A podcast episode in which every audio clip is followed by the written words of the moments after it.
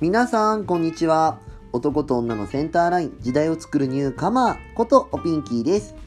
さあ今日も始まりました。おかまのおブスラジオ。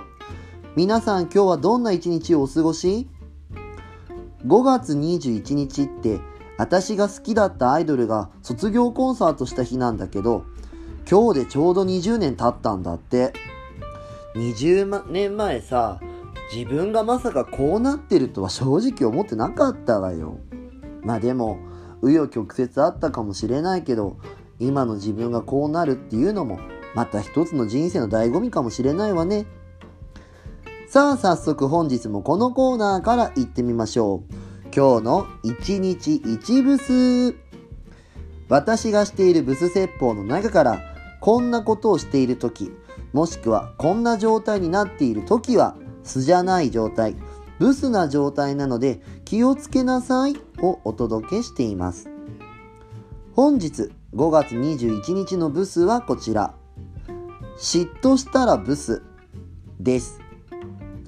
嫉妬するって結局さいろんなものに対して過敏に反応してる時だと思うのよ。でも嫉妬してる時はブスよ。なんで嫉妬するかっていうとさそもそも自分の中にある不足感から始まると思うのよね。